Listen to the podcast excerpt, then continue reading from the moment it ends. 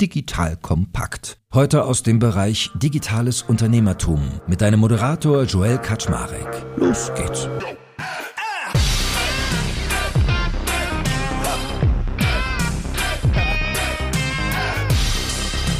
Hallo Leute, mein Name ist Jay Kaczmarek. Ich bin der Geschäftsführer von Digital Kompakt und heute wird's politisch. Wir reden nämlich über Wählen. Nein, nicht über irgendwelche Bundestagswahlen, die hinter uns liegen, sondern über Wählen und Technologie. Und zwar habe ich mir heute ein junges Startup zur Brust genommen, das den schönen Namen VoteBase trägt. Und zwar war es so, Markus Diekmann, mein Freund und Mitpodcaster, meinte, Joel, ich habe da in was Spannendes investiert, zusammen mit Stefan Hamann von Shopware und Manuel Neuer. Das ist so ein kleiner Torwart in so einem kleinen Fußballverein, kennt nicht so viele, aber ist ein ganz netter Typ.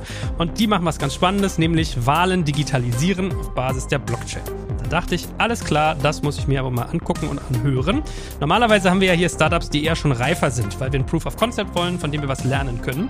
Aber das Thema Wahlen und Digitalisierung erschien mir so spannend, dass ich gesagt habe, da möchte ich mal ganz früh unter die Haube schauen. Und deswegen ist es mir gelungen, neben dem lieben Markus Diekmann auch Stefan Hamann von Shopware zu gewinnen, sowie Payment Supervisor. Und ja, er heißt wirklich so, ich habe es bei LinkedIn geprüft. Er trägt den schönen Namen Supervisor als Nachnamen von Votebase, dass wir über das Unternehmen mal reden und wie sie denn die Digitalisierung in den Bereich der Wahlen bringen wollen. That being said, die drei Gentlemen, heute mal eine Sausage Party. Schön, dass ihr da seid. Herzlich willkommen. Ja, yeah. moin. Moin. Moin.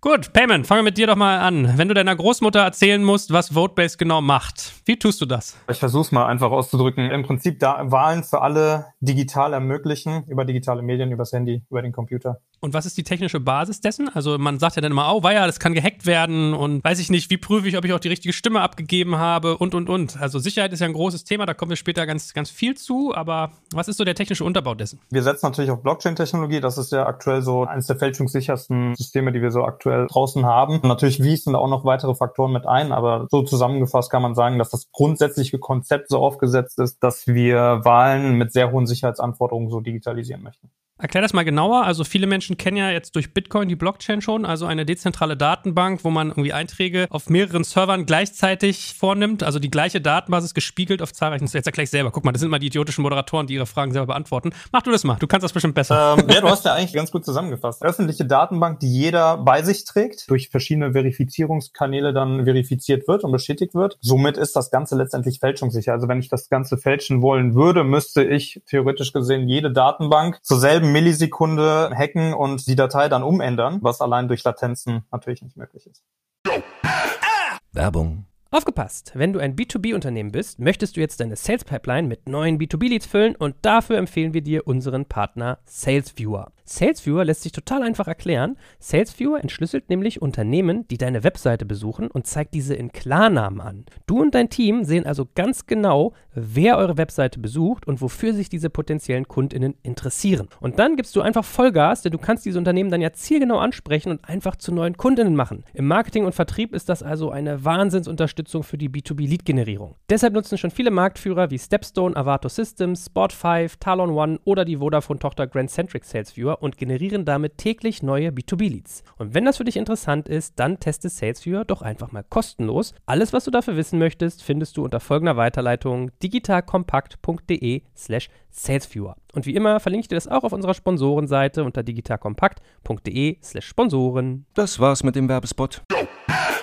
Und wie muss ich mir den Prozess vorstellen? Also, wie wäre dann so eine Wahl? Vielleicht Visionen habt ihr, ihr steht ja noch ganz am Anfang. Muss ich dann trotzdem noch in ein Wahlbüro gehen und da stehen Computer und ich tippe was ein oder kriege ich einen Brief nach Hause, mach's an meinem Heimcomputer? Was ist so bisher eure Vision, wie Wahlen dann aussehen werden? Er soll ganz simpel und ganz einfach sein und wirklich für jeden umsetzbar sein. Das heißt, auf ein mobiles Gerät, ein Smartphone zum Beispiel, lädt man sich die App runter und dann sind es wirklich vier einfache Schritte. Ja, man wählt die Wahl aus, an der man sich beteiligen möchte, zu der man berechtigt ist. Gibt eine beispielsweise jetzt bei der Bundestagswahl die erste Stimme, Zweitstimme ab, bestätigt das Ganze und dann ist das Thema abgeschlossen. Und dann hat man noch eine Art Verifizierungscode, den man nutzen kann, um hinterher nochmal genau zu prüfen, ob die Stimme auch wirklich so eingegangen ist, wie man sie abgegeben hat. Weil das wären so die nächsten beiden Fragen, die mir kommen, bevor wir dann vielleicht auch mal eintauchen, wie ihr euch kennengelernt habt, irgendwie, warum, warum dann mal da rein investiert, etc. Also die erste Frage ist, wie stellst du sicher, dass derjenige, der die Stimme abgibt, auch derjenige ist, dem sie gehört? Und das zweite Element, wenn die Blockchain doch transparent ist und jeder sehen kann, was da drin steht, woher weiß ich dann nicht, was mein Nachbar gewählt hat, weil der Name da in der Datenbank steht? Erstmal haben wir ganz viele Authentifizierungsmechanismen, auch Multifaktor-Authentifizierungsmechanismen, die wir integriert haben in die Applikation. Das heißt, wird mehrfach überprüft, ob es sich wirklich um diese diese Person handelt. Und wir stellen auch sicher, dass pro Person wirklich dann nur diese eine Stimme vergeben werden kann. Und hinterher haben wir einen Hashwert generiert, der wird komplett random erzeugt sprich Buchstaben-Zahlenwert, den jede Wählerin, jeder Wähler individuell bekommt und der mit auf die Blockchain geschrieben wird. Das heißt, dieser Wert enthält keine personenbezogenen Daten, kann auch hinterher nicht mehr gebrochen werden, sollte dieser rauskommen, aber die Wählerin, der Wähler kann dann hinterher genau prüfen, okay, ist meine Stimme so eingegangen. Und das ist dann öffentlich auf der Blockchain. Okay, also ich kann quasi nicht sehen, der Joel Kaczmarek wählt dieses Jahr irgendwie die Grauen Panther oder sowas, sondern da steht quasi eine Zeichenfolge, die mir zugeordnet wurde, randomisiert. So könnt ihr sicherstellen, dass man quasi transparent wirklich das Wahlergebnis sieht, aber nicht nachverfolgen kann, wer es ist. Außer bei Joel, das muss man jetzt sagen. Außer bei äh, mir. Gut, Markus, wenn du schon an mich so liebevoll gedacht hast dabei, erzähl doch mal die Genese, wie ihr zu dem Thema gekommen seid. Wie äh, investiert ein Nationaltorhüter zusammen mit zwei E-Commerce-Onkels in ein Wahlstartup? Erstmal muss man vorstellen, mich rief ein unglaublich sympathischer junger Mensch an, ich glaube 22 oder so. Hi Markus, ich komme aus Frieden, das ist eine Nachbarschaft bei euch. Schrieb mich auf LinkedIn, glaube ich, an. Also ich meine, er hat ja nicht sofort Ich bin Idealist und möchte Wählen für alle möglich machen. Und jetzt kommen wir bei dir vorbei. Wann sollen wir kommen? Und ich dachte, was will dir denn? Wir online ticken ja genauso und sind ja genauso freakig. Habe ich gedacht, muss ich den mal treffen. Habe ich gedacht, kommt doch mal bei mir zu Hause vorbei, dann essen wir zusammen. Und da kamen sie einfach nicht. Ich stand da mit dem fettigen Essen und sie kommen nicht, kommen nicht, kommen nicht. Dann kommt ein Payment Supervisor mit. Das hat er mir natürlich gesagt, oh, ich bin's, Payment Supervisor, war gar nicht angekündigt. Wir sind zwar eineinhalb Stunden zu spät, aber wir freuen uns immer noch. Super, dann kommt rein, wir haben gegessen, dann haben die mir das alles erzählt und dann habe ich gedacht, das klingt wirklich spannend und ich muss wirklich sagen, die haben sofort in mein Herz getroffen, weil du weißt, ich engagiere mich bei Händlerhelfen Händlern für den Handel. Ich finde es wirklich so unfassbar, dass nur 75 Prozent der Menschen wählen, weil sie irgendwie nicht zum Wahlbüro kommen, weil viele auf Briefe keine Lust haben und so viele Hindernisse. Ich meine, ich bin E-Commerce-Onkel und bei uns wird alles UX optimiert gemacht.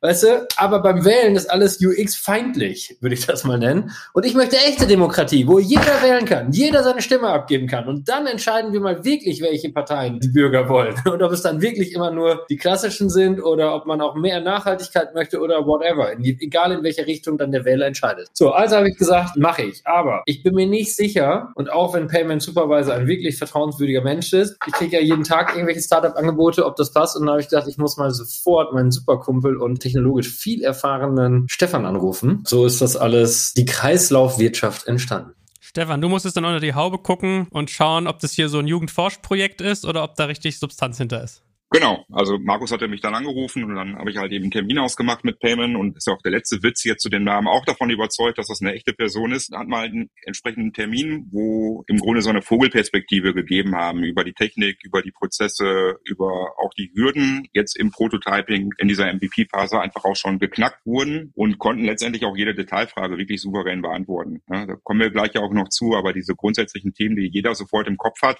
letztendlich, egal ob Techniker oder nicht Techniker, zum Thema Sicherheit, Identitätsfeststellung und so weiter und so fort. Da haben die Jungs sich viele Gedanken gemacht und haben technisch einfach eine sehr gute Lösung entwickelt. So, und das habe ich Markus zurückgespielt mit der gleichzeitigen Bitte, sich doch mal zu melden, wie man so ein Thema auch als gemeinsames Investment vorantreiben könnte. Und deswegen sitzen wir heute hier. Und dann hat Manuel Neuer angerufen, hat gesagt, Markus, wir wählen bei Bayern den Mannschaftsrat neu. So eine Scheiße.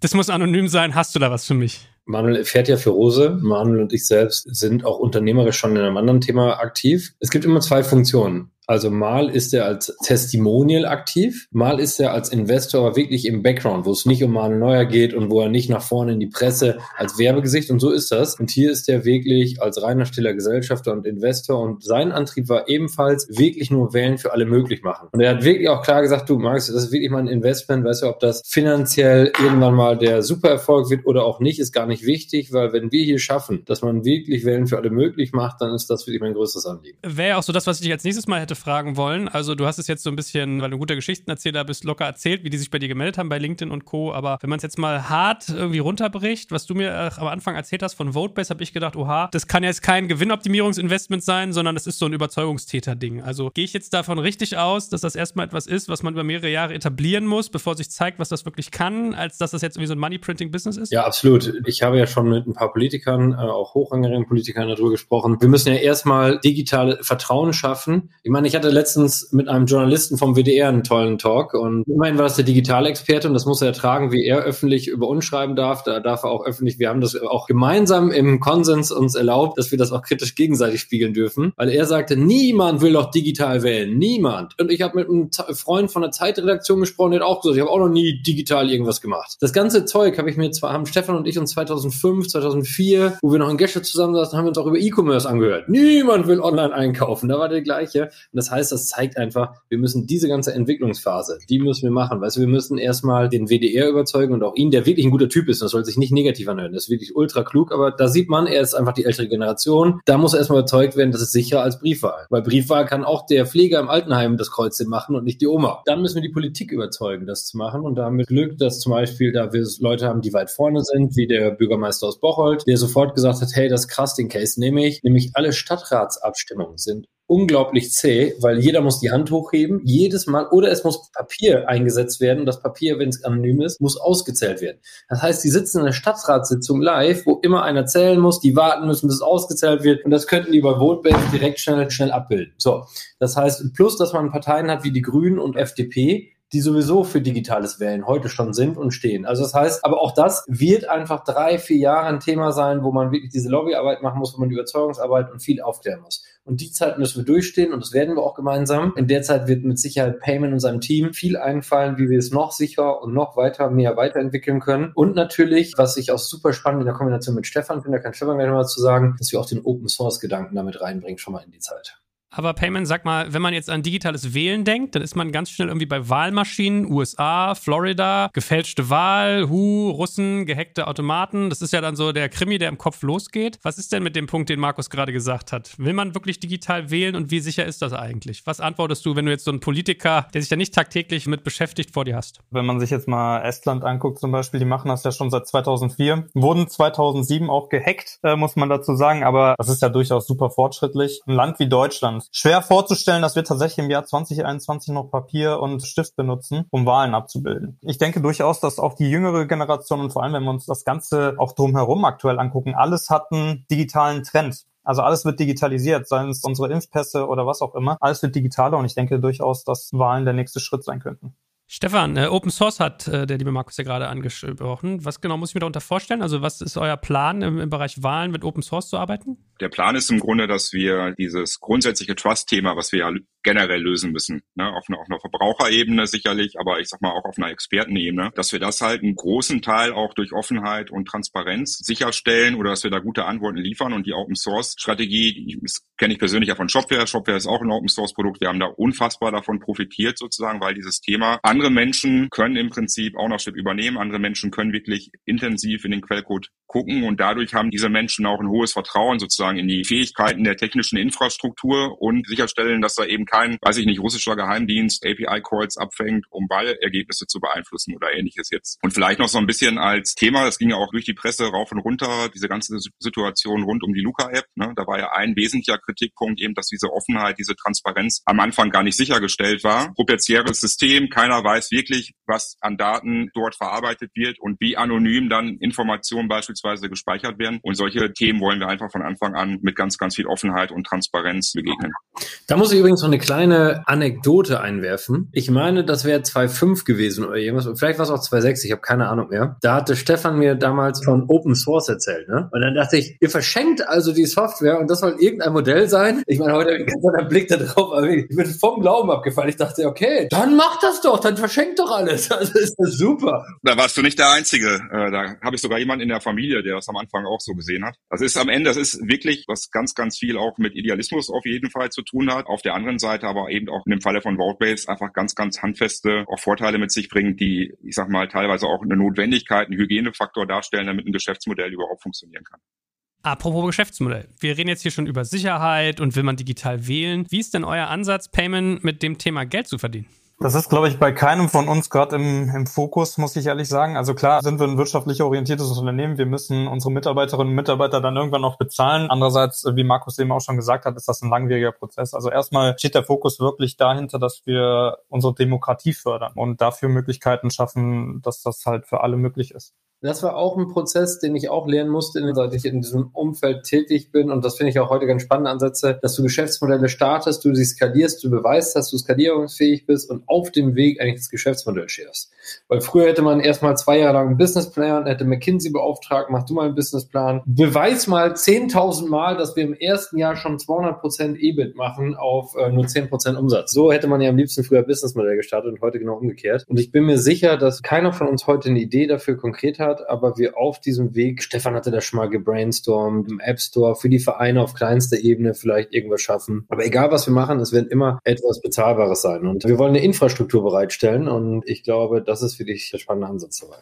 Voting as a Service. Das klingt ja eigentlich nicht schlecht. Ich lasse euch ja noch nicht vom Haken. Vielleicht nähern wir uns mal von der anderen Seite. Wir reden jetzt immer über Wahlen. Hat man ganz schnell so Bundestagswahl oder irgendwie man wählt einen Bürgermeister. Was für Wahlszenarien seht ihr denn eigentlich vor? Weil ich finde, ein spannender Case mal zu diskutieren wäre in Regionen, wo wir nicht so demokratienah sind wie hier. Russland hat ja, glaube ich, gerade ein Thema mit sowas. Oder nehmen wir mal irgendwelche afrikanischen Staaten, wo man, glaube ich, auch mal das Thema hat, lange Distanzen. Mit Auszählung muss man immer gucken, dass kein Wahlbetrug stattfindet. Türkei hatte Themen da und, und, und. Also da kann man ja ganz viel noch schaffen. Das ist aber mehr der Idealismus-Part. Und dann kann man ja theoretisch auch sagen, eine Wahl von einem äh, zum Beispiel Betriebsrat in einem großen Unternehmen oder auch im kleinen Verein. Ist das was, was ihr auch auf der Uhr habt?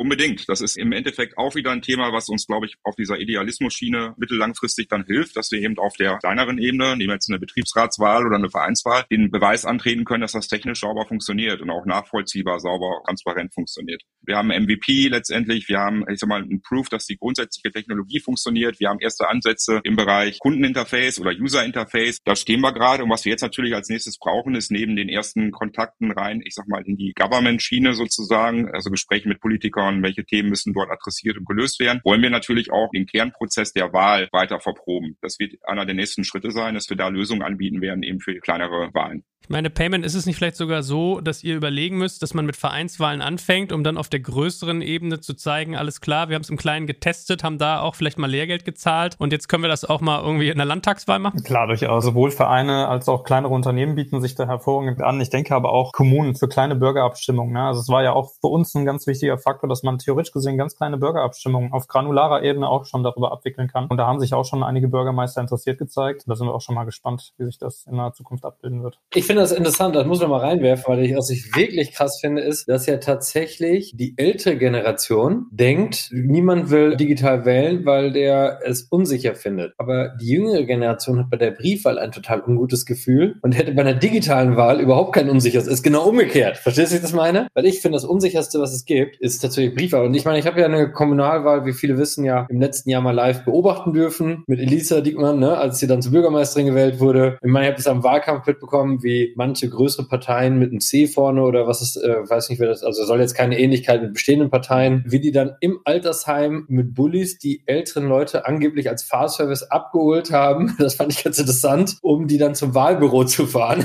Und ich wette, es wurde nicht über diese drei Buchstabenpartei gesprochen in dieser Phase. Das war nur gemeinnützig. Alleine, da wird nicht mal jede Person aus dem Altenheim mitgefahren sein können, wegen vielleicht körperlichen und dass das äh, wirklich sich komplett drehen kann. Und ich freue mich drauf. Ich würde meine Stimme sofort abgeben. Ich habe mich dieses Jahr auch tierisch geärgert. Also ich meine, ich, ich finde schon geil, wie einfach Wählen auch in Deutschland in vielen Ebenen möglich ist. Konnte zum Bürgerbüro in Coesfeld gehen, konnte wählen. Ich wollte Sonntag wählen am liebsten. Ich war im Urlaub. Briefwahl hatte ich wirklich keinen Bock, das zu beantragen, das nach Hause schicken zu lassen. Das ist so scheiße, weißt du, da muss das wieder zurück. Ich, meine, ich weiß nicht mal, wo ein Postkasten bei mir in der Nähe ist, weil ich gar nicht, wo ich so ein Ding wieder abgeben soll. Ich weiß nicht, wo mein E-Mail-Postfach ist und selbst das benutze ich ja weniger. Von daher hätte ich einfach gerne dann am Wahltag auf meine Votebase-App gedrückt und hätte schnell der Partei äh, meine Stimme gegeben meiner Wahl. Und ich meine, vom Auszählen, jetzt stellt euch das mal vor, wie schnell auch ein Staat in der Lage wäre, Prognosen abzugeben. Es wäre ja da, du brauchst ja gar nichts zählen. Nee, genau, Echtzeit. Sagen wir es mal so, ich finde, wenn man sich den Case mal durchdenkt, ich hatte es auch, als jetzt Bundestagswahl war, gehe ich zu unserer Schule, wo wir da wählen müssen, sehe eine riesige Schlange einmal bis zur Tür raus, um den Hof, geschlängelt im Kreis wie so eine Schnecke und denk so, shit, rückwärts umgedreht, wieder zurückgegangen, später nochmal wiedergekommen, wo man sich dann fragt, warum genau muss ich an einen Ort zum Wählen gehen, wenn man gefühlt eigentlich mehrere hat? Da fängt es ja schon an, ne? dass du so ortsgebunden bist, dass du überhaupt raus musst. Und bei der Briefwahl hast du ja recht, weißt die Großtante meiner Frau hat das irgendwie eingereicht und es ist nicht angekommen. Die ist sogar hingegangen, hat nachgefragt, was da, drei Wochen später kam das nicht an, dann hat es nochmal digital machen müssen. Also es ist fehleranfällig und es ist eigentlich unfassbar analog und rückständig, was gefühlt mit öffentlicher Wahrnehmung bis da zu tun hat, was Sicherheit angeht. Ich glaube eher auf der politischen Ebene, vielleicht gar nicht so sehr beim Nutzer. Ich meine, habt ihr euch sonst mal so schon Gedanken gemacht über Effekte auch? Wenn es nur ein Klick weg ist, eine Stimme abzugeben, das macht ja unglaubliche Effekte, weil auf einmal vielleicht viel mehr Leute mitmachen und auf einmal ganz andere Bilder entstehen, ganz andere Demokratievorstellungen. Ja, genau. Ich hatte das mal, ich habe immer so einen Block mit so einem Stift in meinem Bett liegen. Das ist keine Geschichte, weil ich werde oft nachts wach und dann bin ich in solchen obstrusen Bildern gefangen, die mich im Traum so beschäftigt haben. Da muss ich mir das immer aufmalen. Die eng mit mir zusammenarbeiten, die kennen auch diese verrückten Bilder, weil da kommt dann immer irgend so ein Gekrackel. Ich muss am selben Tag auch wieder überlegen, was habe ich am ähm, nächsten Tag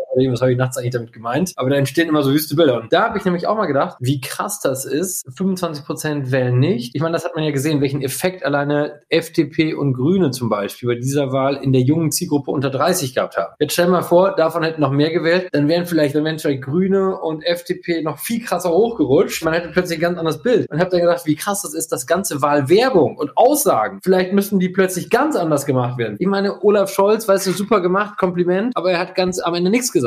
Und durch nichts sagen hat er die Wahl gewonnen. Ja, und Laschet und Söder, die haben es geschafft, einfach die Wahl gegen sich entscheiden zu lassen. Das ist ja auch mal eine Kunst, muss auch schaffen. Die hätten aber alle sich committen müssen. Und ich meine, ich habe alle Wahltalks gesehen. Weder die Grünen noch SPD und noch FDP haben in diesen Wahltalks klare Aussagen. Und dann hätte jeder schon wieder bäh, buh, Anti-Wählen. Weißt du, das ist ganz krass, was das für eine Mechanik auslöst und was wir dann vielleicht zukünftig in eine neue Politik für Offenheit. Ich bin ja immer noch ein Freund davon, dass man vielleicht nicht über den Brexit entscheidet per Volksabstimmung, aber dass man ansonsten auch mehr Volksabstimmungen macht. Selbst das könnte man dann viel schneller. Also ich glaube, wir könnten eine ganz neue Form der Demokratie erleben.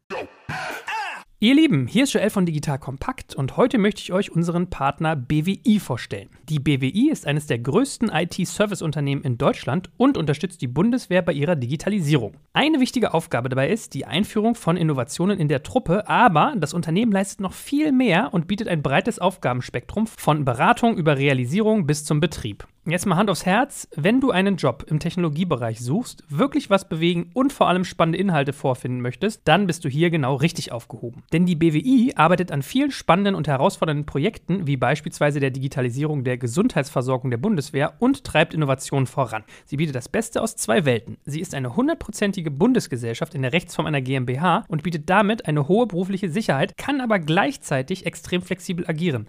Und ganz ehrlich, Sven Weizenegger aus unserem Hackers-Podcast ist einer der coolsten Socken, die ich kenne und gleichzeitig extrem talentiert. So jemand geht nicht ohne Grund zu einem Unternehmen wie der BWI. Wenn das für dich also auch interessant ist, dann schau dir die BWI jetzt einfach mal selbst an. Ich habe dir unter digitalkompakt.de slash BWI eine Weiterleitung eingerichtet. Und natürlich verlinke ich das auch in den Show Notes und alle Sponsoren findest du immer auch auf unserer Sponsorenseite unter digitalkompakt.de slash Sponsoren. Aber Stefan, sag mal, wenn du dir das Thema auch technisch angeguckt hast, ihr müsst euch ja über Risiken trotzdem Gedanken machen. Also die Hackbarkeit hatten wir jetzt, die Rückverfolgbarkeit. Es tun sich ja schon neue Szenarien auf, wenn man digital wählt, dass man zum Beispiel aufpassen muss, dass da nicht irgendwelche Leute mit dem iPad in Altenheime gehen, die sonst mit dem Bulli hingefahren werden und die irgendwo hingefahren hätten, halten denen das iPad hin und sagen, hier, drücken Sie mal da und drücken Sie mal dort. Also mal als ein Beispiel. Du hast auf einmal ganz andere Advertising-Strategien. Du könntest theoretisch Wahlen durch irgendwie äh, Retargeting, Spots und, und, und, kannst du nochmal ganz anders mit Werbung arbeiten. Habt ihr euch über solche Dinge schon Gedanken Gedanken gemacht oder kommt das später auf der Agenda? Nee, also wir haben uns tatsächlich da schon Gedanken gemacht. Themenkomplex ist halt groß ne? und da steckt halt im Endeffekt viel drin. Wir hatten zum Beispiel vorhin noch eine Diskussion, der Payman und ich, und haben so ein bisschen überlegt, wie man heute praktisch zur Wahl geht und ist dann irgendwo an so einem Ort, wo die Wahl dann entsprechend abgehalten wird, wo das ja dann mit diesen Stimmboxen ist und so weiter und so fort. Dann hat man ja im Endeffekt ein Mehraugenprinzip. Es sind mehrere Leute vor Ort, die sicherstellen, dass keine dritte Partei, also ein fremder Staat zum Beispiel, da mit einem Scheckbuch unterwegs ist und Leute besticht, damit Ergebnisse fälschen will. Und so ein Mehraugenprinzip ist ja über die Transparenz, die Blockchain-Technologie dort vom Grundsatz her widerspiegelt. Ne? Also es ist transparent für jeden einsehbar, es ist manipulationssicher. Auf der anderen Seite eine weitere Stelle, wo Payman und Team auch viel Hirnschmalz reingesteckt haben, ist eigentlich die Identitätsfeststellung. Also man muss sich ja die Frage stellen, wie kann man digital sicherstellen, dass die Person, die dann zum Beispiel vor dem Smartphone sitzt, auch die Person ist, die berechtigt ist, an der Wahl teilzunehmen und die auch nicht bereits eine Stimme abgegeben hat. Da sind einfach andere Infrastrukturmaßnahmen, die gerade stattfinden, wie der digitale Personalausweis und so, natürlich super Grundvoraussetzungen, da eben auch aufsetzen zu können. Ne? Also das Bestehende, was da ist, einfach da zu integrieren und zu verwenden, um an solchen Stellen das Rad eben nicht neu erfinden zu müssen. Aber summa summarum kann man sagen, das steht und fällt mit dem Vertrauen, die Bevölkerung da auch für, für diese Lösung aufbringt und dementsprechend wird das auch immer ein Thema sein, wo wir sehr, sehr viel investieren, um das sicherzustellen.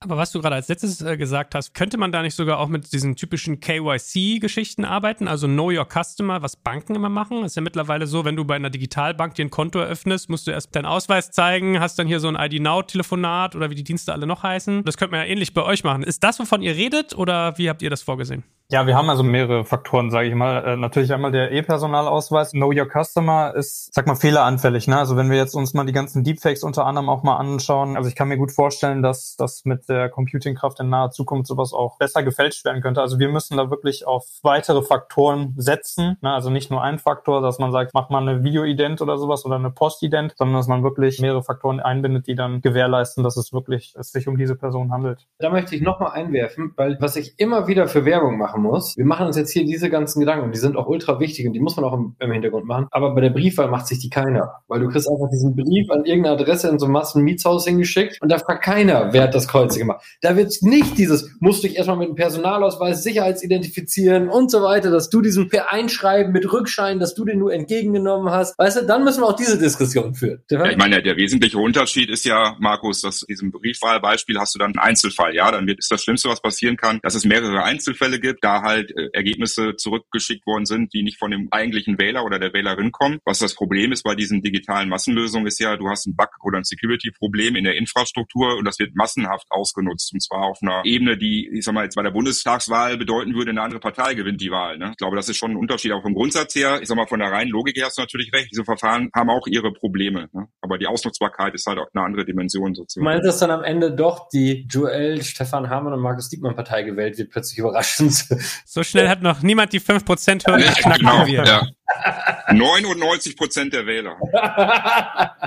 Ja, der vielleicht kann ich da auch noch mal gerade so was sagen. Und zwar, Stefan hat nämlich einen ganz wichtigen Faktor genannt. Schwachstellen, die einem nicht bekannt sind, die dann in Zukunft ausgenutzt werden können. Und wir haben wirklich die Infrastruktur mit dem Gedanken gelegt, dass wir gesagt haben, klar, wir setzen diese Standard-Sicherheitsmechanismen, also sowas wie eine Antivirus, Firewall, Geschichten alle auf. Natürlich, ne? Das ist Standard und das sollte man natürlich aufsetzen. Aber der Gedanke dahingehend war anders gesetzt. Wir sind davon ausgegangen, was, wenn jemand in unserem System ist? Wie können wir die Daten dann schützen? Und dafür haben wir auch ganz viele Mechanismen aufgestellt. Und ich glaube, wir haben ja auch schon mit größeren Unternehmen aus den USA auch gesprochen, die jeder kennt. Die fanden das teilweise auch sehr überzeugend, sage ich mal, weil die selbst Prozesse nicht integriert haben. Und man muss auch wirklich wissen, dass Payments Hauptberuf, große Firmen in Cybersecurity zu prüfen, gerade börsennotierte. Also das heißt, es ist nicht so, das hatte mich auch überzeugt, dass Payment ganz unerfahren ist, was die Prüfung von Datensicherheit betrifft. Ich kann es ja zusammenfassen. Ne? Ich bin ja bei einem der Big Four, ohne jetzt den Namen spezifisch zu nennen, bin ja Berater und Pentester. Ne? Und Pentester ist im wirtschaftlichen Raum nennt man einen Hacker, ne? nur nett aus ausgedrückt, damit es sich nicht so kriminell anhört. Ja? Du hast nichts anderes. Du bist noch Hacker. Das war ja super.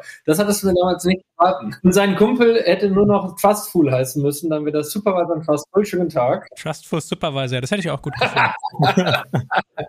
Ja. Aber wo wir gerade über große Firmen in den USA reden, wie sieht denn eigentlich die Wettbewerbslage aus bei dem Thema, was ihr macht? Also warum gibt es nicht längst schon irgendeine estländische Firma, die das macht oder ein amerikanischer Anbieter, der genau dasselbe kann on Steroids etc. etc. Wie ist denn da die Lage? Aber ich bin ja sowieso immer wieder überrascht, was es für einfache Lösungen, die plötzlich auf den Markt kommen, super boom, warum es die vorher noch nicht gab. Und es gibt Lösungen, die sind nicht vom Sicherheitsansatz noch nicht so weit. Ja, und es wird jetzt das Spannende sein, wer schneller das Rennen macht, sich schneller durchsetzt. Wir haben aber einen Vorteil, dass äh, viele sich an dieses Thema auch gar nicht nicht ranwagen. Heute noch nicht, wegen der politischen Barriere, die einfach noch da ist. Man muss schon ein bisschen idealistisch verrückt sein, wie Payman und Marx, und man muss ein bisschen idealistisch verrückt sein, wie Stefan und ich, dass man darauf Bock hat. Ich sag mal, ich kann schneller ein Fahrrad verkaufen wollte gerade sagen, wen wollt ihr denn euch noch perspektivisch holen, um Geld ranzukarren? Also man könnte ja so mit der NSA mal reden oder dem FSB oder in China der Volkspartei. Ein paar Leute haben bestimmt Lust zu investieren, ein paar nette Israelis. Nein, aber Spaß beiseite. Wen, wen habt ihr denn noch vorgesehen, der euch den ganzen Spaß durchfinanziert? Nee, wir hatten das, das sind gute Ansätze, das war zu kompliziert gedacht. Wir hatten ein super Angebot von Nordkorea bekommen. Nein, Spaß beiseite. Wir werden auch da weiter über unser Freundesnetzwerk, haben wir da ein paar Interessenten, die sich auch vorstellen können, auch zukünftig das machen, die das wirklich auch idealistisch sehen. Also wir haben das Glück, das darf man heute auch nicht nicht unterschätzen, dass auch viele Fonds, so verrückt wie das klingt, auch in idealistische langfristige Projekte investieren. Zumindest ein Teil ihrer Summe. Das ist das, worüber wir sprechen müssen. Aber es ist nicht einfach, nochmal ein Fahrrad zu verkaufen oder auch eine Shop-Lizenz oder in der Cloud. Die Shop ist sicherlich äh, schneller und einfacher machbar. Ist alleine die Lobbyarbeit. Es ist wirklich anstrengend. Du musst viele Gespräche führen. Ich meine, so wie Payment das jetzt hier auch gerade dir erklärt hat, sind nicht mal die Fragen, die stellen. Die sind noch ganz, will überhaupt irgendeiner digital wählen? Also das sind ganz andere Fragensteller, weißt du? Bis hin, dass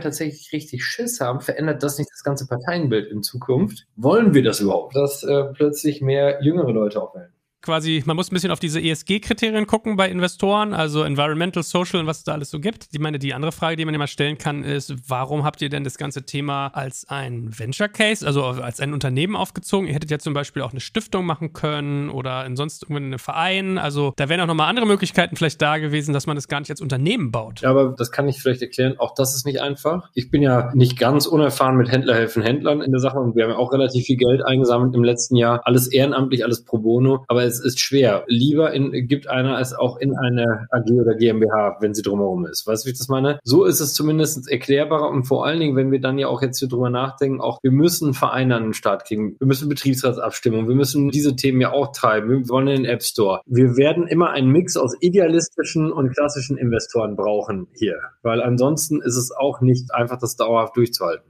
Und das heißt ja nicht, dass nicht in Zukunft, langfristig, egal wo sich hin entwickelt, daraus nochmal eine Stiftung gemacht wird. Also we will see. Alles kann, nichts muss.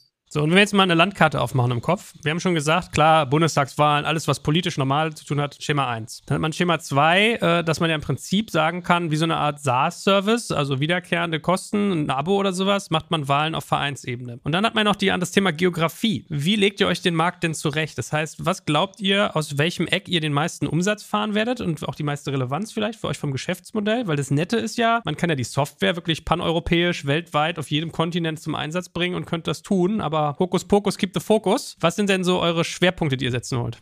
Das ist natürlich irgendwo auch abhängig, sage ich mal, von den Staaten selber. Ne? Also wenn wir uns jetzt mal Holland anschauen, das ist zum Beispiel ein Staat, wo wir von ausgehen würden, okay, die, was digitale Treibung und so weiter angeht, auf jeden Fall auf dem Vormarsch. Also wir schauen natürlich, wo kennen wir gegebenenfalls äh, international Leute, wo könnten wir leicht reinkommen und welche Staaten sind auch so angepinkt. Da hat man natürlich einfaches Schaffen, auch entsprechend reinzukommen. Du hast es ja gerade selber gesagt, Hokus Fokus, gibst du Fokus. Also ich, ich glaube, technisch gesehen ist die Infrastruktur darunter abstrakt. Das ist der Infrastruktur egal, ob es eine Betriebsratswahl oder eine Vereinswahl Auswahl ist. Ich glaube aber, dass wir im, im Marketing Sales sozusagen uns am Anfang sehr stark auf ein Thema fokussieren werden müssen. So, es ist jetzt auch noch nicht fest, welches Thema das sein wird. Daran werden wir verproben und das ganze Modell dann entsprechend weiterentwickeln. Aber ich sage mal, von, vom Feature Set oder von dem, was dort am Ende infrastrukturtechnisch gelöst werden muss und sichergestellt werden muss, spielt diese konkrete Ausprägung nach vorne hin keine Rolle.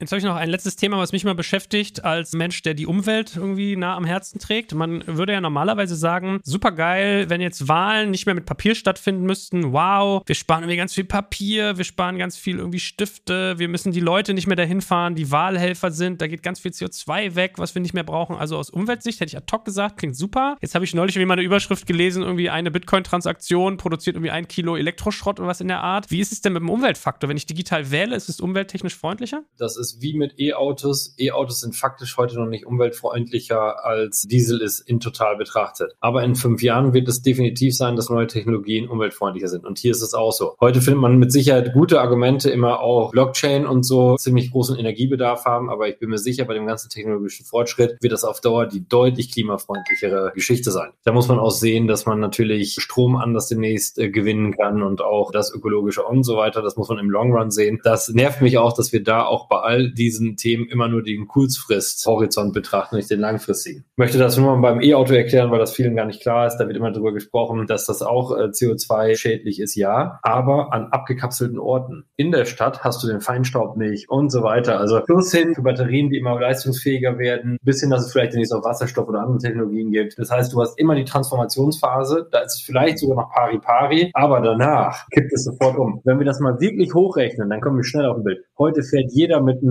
Auto, mit einem Bus zu dem Wahlort, wo er wählen muss. Dann plus das ganze Papier. Plus die ganzen Leute, Wahlhelfer und Co. Das kann mir keiner erzählen im Hochrechnen, dass das nicht relativ schnell umkippt, wenn man das wirklich mal im Detail rechnet. Es gibt ja heutzutage auch schon Mechanismen. Ne? Ich werde jetzt mal zwei Stichworte einfach mal da lassen, Proof of Work und Proof of Stake. Ich denke, ähm, wenn sich da die Hörerinnen und Hörer auch mal im Nachgang irgendwie mal das Ganze sich genauer anschauen. Im Proof of Stake haben wir auf jeden Fall die Möglichkeit, Blockchain zu nutzen und das absolut umweltfreundlich, ohne große Rechenzentren betreiben zu müssen, die der Umwelt schaden. Gut, ihr Lieben. Dann darf man euch, glaube ich, danken, dass ihr idealistischen Themen wie diesem nachgeht und mit uns etwas geteilt habt, was, glaube ich, wirklich cutting edge ist, also sehr innovativ und äh, ja, eine, finde ich, wichtig zu führende Diskussion. Man merkt, glaube ich, dass noch nicht alle Antworten auf dem Tisch sind, aber man muss ja anfangen, danach zu suchen. Und dass ihr das tut, finde ich gut und äh, habe mich sehr gefreut, da schon mal reinschnuppern zu dürfen. Und vielleicht sprechen wir uns in ein paar Jahren mal wieder und dann erzählt ihr mir, was daraus geworden ist. Vielleicht auch ein paar Monaten schon. Und bis dahin drücke ich euch feste die Daumen, dass ihr da einen guten und wertvollen Beitrag für Demokratie, Umwelt Umwelt und Co. leistet. Also vielen lieben Dank. Danke dir. Dankeschön. Danke dir, Joel. Danke fürs Zuhören beim Digital Kompakt Podcast. Du merkst, hier ziehst du massig Wissen für dich und dein Unternehmen heraus. Wenn du mit uns noch erfolgreicher werden möchtest, abonniere uns auf den gängigen Podcast-Plattformen. Und hey, je größer wir werden, desto mehr Menschen können wir helfen. Also erzähl doch auch deinen Kolleginnen und Kollegen von uns. Bis zum nächsten Mal.